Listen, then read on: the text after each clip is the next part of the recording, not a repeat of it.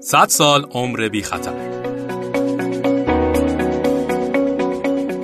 احتمالا همه ما دست کم یه بارم که شده برای روشن کردن شعله گاز آشپزخونه یا برافروختن آتیش دیگه ای از کبریت استفاده کردیم.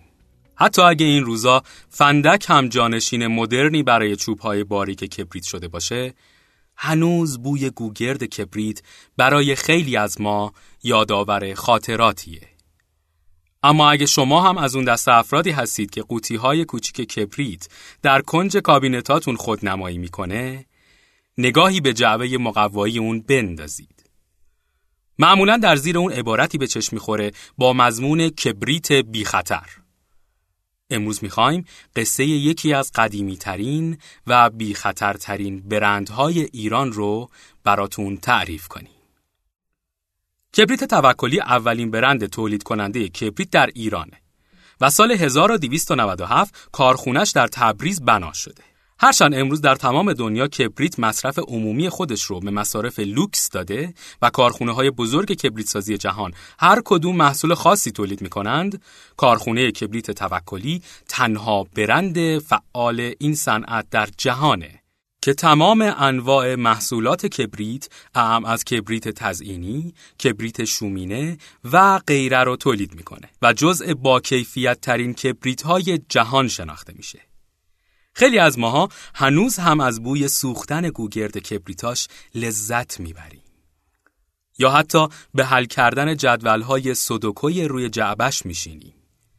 بعد نیست بدونیم که کبریت توکلی این روزها عنوان بزرگترین کارخونه کبریت سازی جهان رو هم به خودش گرفته و هر قوطی کبریتش به قیمت 50 سنت در کشورهای دور و نزدیک دنیا به فروش می‌رسه.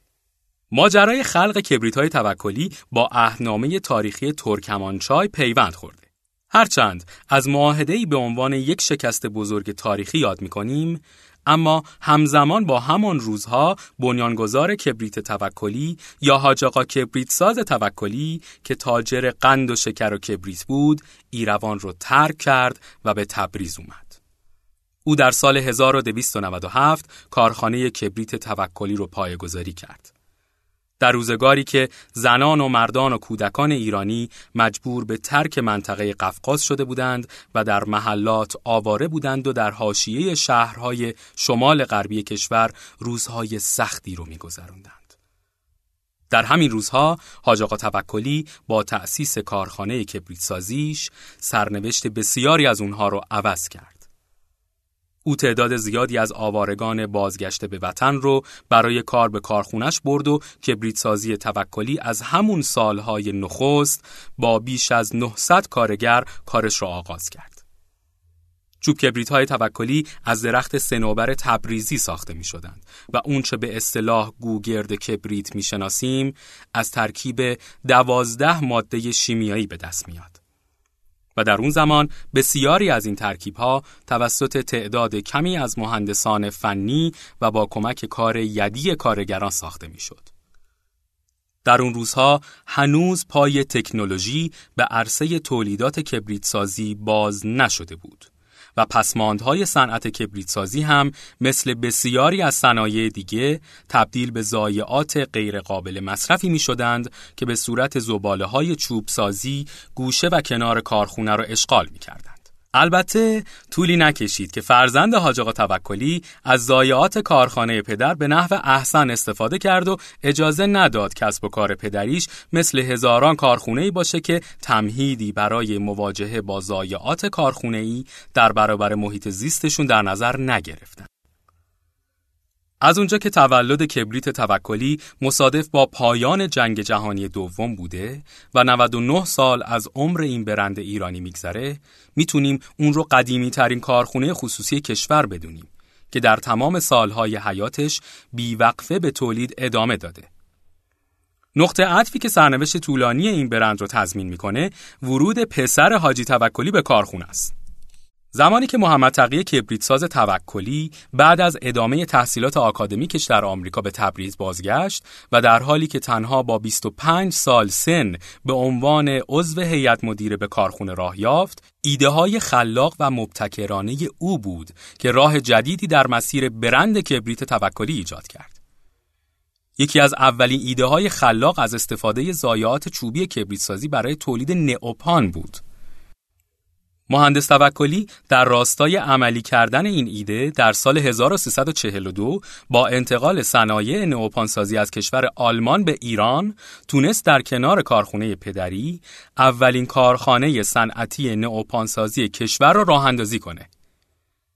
یکی از ایده های این کارآفرین که در زمان راه اندازی دومین کارخانه خانواده توکلی تنها 32 سال داشت این بود که از تراشه های چوبی صنعتی موفق راه اندازی بکنه که همیشه ارزش افزوده‌ای برای کشور به همراه داشته باشه. او در این باره میگه که متاسفانه در کشور ما تجارت به صنعت تبدیل شده.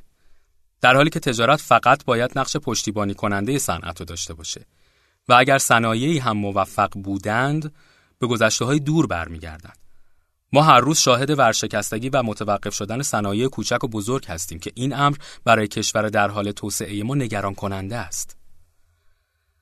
ده ها سال بعد از راه اندازی و موفقیت کارخانه این اوپانسازی توکلی، حال و روز کبریت توکلی هم بهبود بیشتری پیدا می‌کنه و اولین ماشین کاملا خودکار ساخت کبریت وارد کارخونه میشه.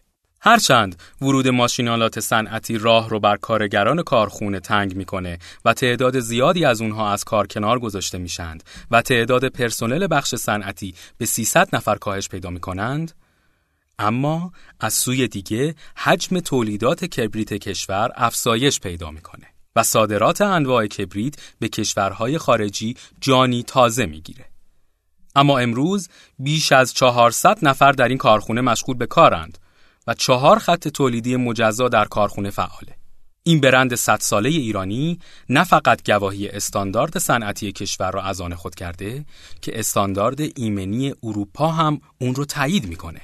کبریت توکلی برخلاف اکثر کبریت هایی که در جهان با قیمت دو دلار عرضه میشه تنها به قیمت 50 سنت در کشورهای خارجی به فروش می‌رسه و با تولید سالانه 10 میلیارد قوطی کبریت بزرگترین تولید کننده کم هزینه و مؤثر در نوع خودش در جهانه. خب دوستان به انتهای این پادکست رسیدیم.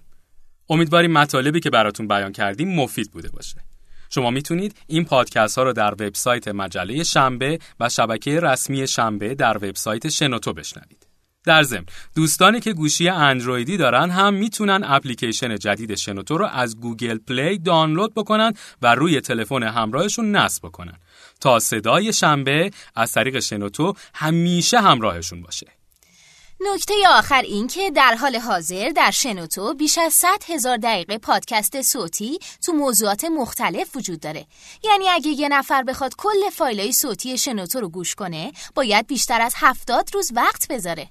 پس شما می‌تونید تو اوقات فراغت توی تاکسی، اتوبوس، مترو، به خصوص ترافیک و یا حتی قبل از خواب با گوش دادن به اونها هم سرگرم بشین هم دانش خودتون رو افزایش بدید. اینجوری شاید سرانه مطالعه تو کشورم بالاتر بره. تا یه پادکست دیگه خدا نگهدار. تا حالا به این موضوع فکر کردی که تجربه با دیگران به اشتراک بذاری؟ با استفاده از شنوتو صدای شما در سراسر دنیا شنیده میشه پس منتظر چی هستی؟ تجربه با دیگران به اشتراک بذار